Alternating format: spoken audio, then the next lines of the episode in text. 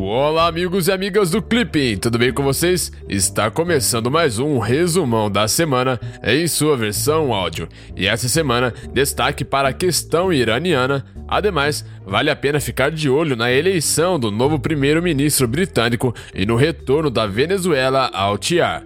Então, sem mais enrolação, vamos para as principais notícias dos dias 22 a 26 de julho de 2019.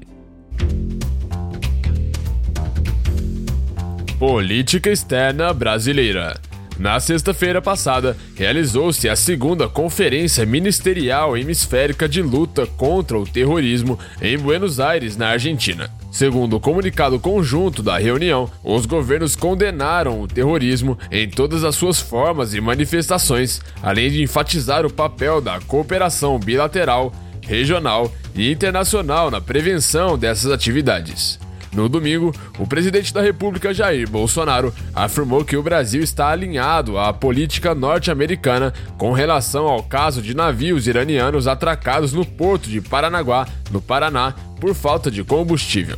Na terça-feira, a Federação de Agricultura do Estado do Paraná, a FAEP, criticou a decisão da Petrobras de não fornecer combustível aos navios, afirmando que a medida traz péssimas consequências para o setor agrícola do Brasil.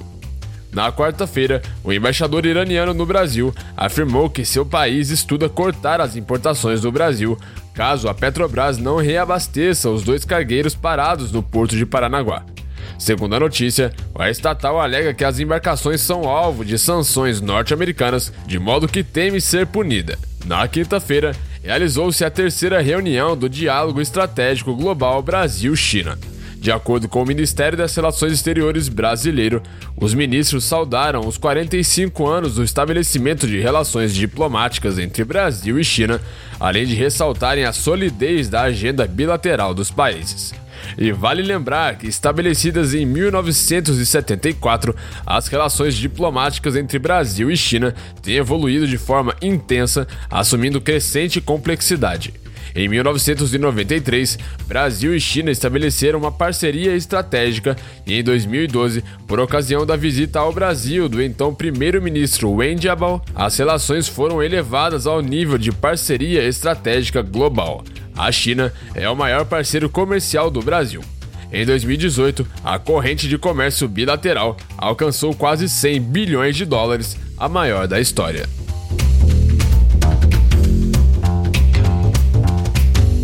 Irã e questão nuclear.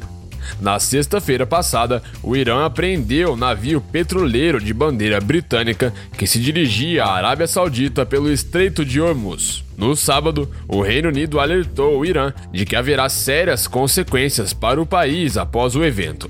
Na terça-feira, o vice-ministro das Relações Exteriores do Irã afirmou que o Irã não permitirá perturbações no Estreito de Hormuz. Na quinta-feira, a chancelaria sueca iniciou conversas com todas as partes envolvidas para tentar encontrar uma solução ao impasse.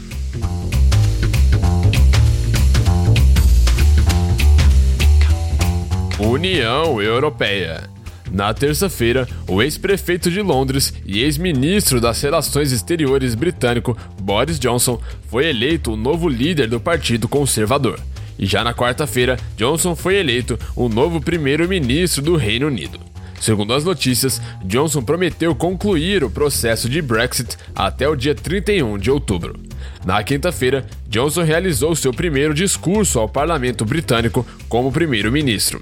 De acordo com a notícia, Johnson teria prometido negociar novas condições para a saída do Reino Unido da União Europeia, mas, caso os europeus não aceitassem rever o acordo, haveria saída mesmo sem acordo. E vale lembrar que em junho de 2016, o referendo sobre a permanência do Reino Unido na União Europeia determinou a saída do bloco. O governo brasileiro recebeu com respeito o resultado do referendo. O Brasil confia que essa decisão não irá deter o processo de integração europeia, nem o espírito de abertura ao mundo que caracterizam e devem continuar a caracterizar tanto o Reino Unido como a União Europeia, e confia igualmente que todos os esforços serão feitos para assegurar uma transição suave e estável.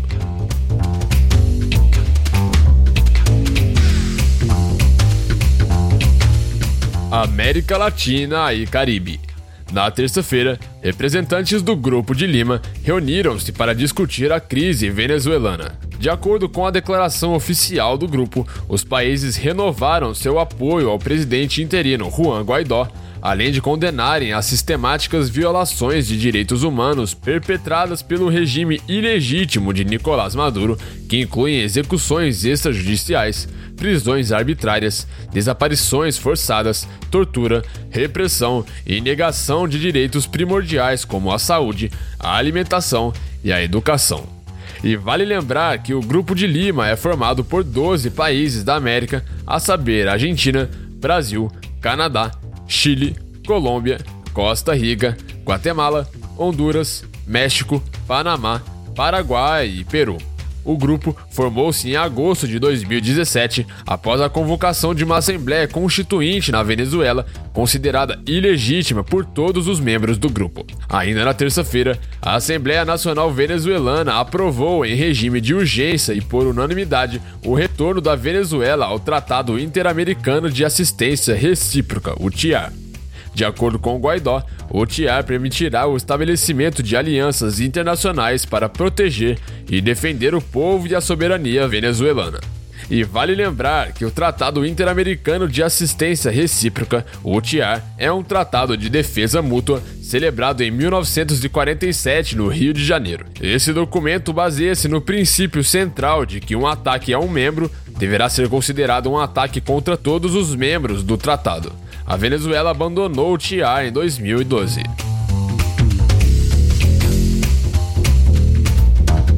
Ásia. No domingo, foram realizadas eleições para a Câmara Alta do Parlamento japonês. De acordo com a notícia, a coalizão liderada pelo primeiro-ministro japonês Shinzo Abe foi a mais votada, porém, não conseguiu obter a maioria necessária para alterar a Constituição do Japão, um de seus projetos. Ainda no domingo, mais de 430 mil manifestantes retornaram às ruas de Hong Kong para pedir a renúncia da chefe do executivo, Carrie Lam. Segundo a notícia, no 7º final de semana seguido de protestos, houve confrontos nas ruas e no metrô. Na quinta-feira, a Coreia do Norte lançou 2 mísseis balísticos de curto alcance. Segundo as notícias, o líder norte-coreano Kim Jong-un teria inspecionado o teste de uma nova arma tática guiada como alerta à Coreia do Norte para que deixe de importar armas de alta tecnologia e que deixe de conduzir exercícios militares conjuntos.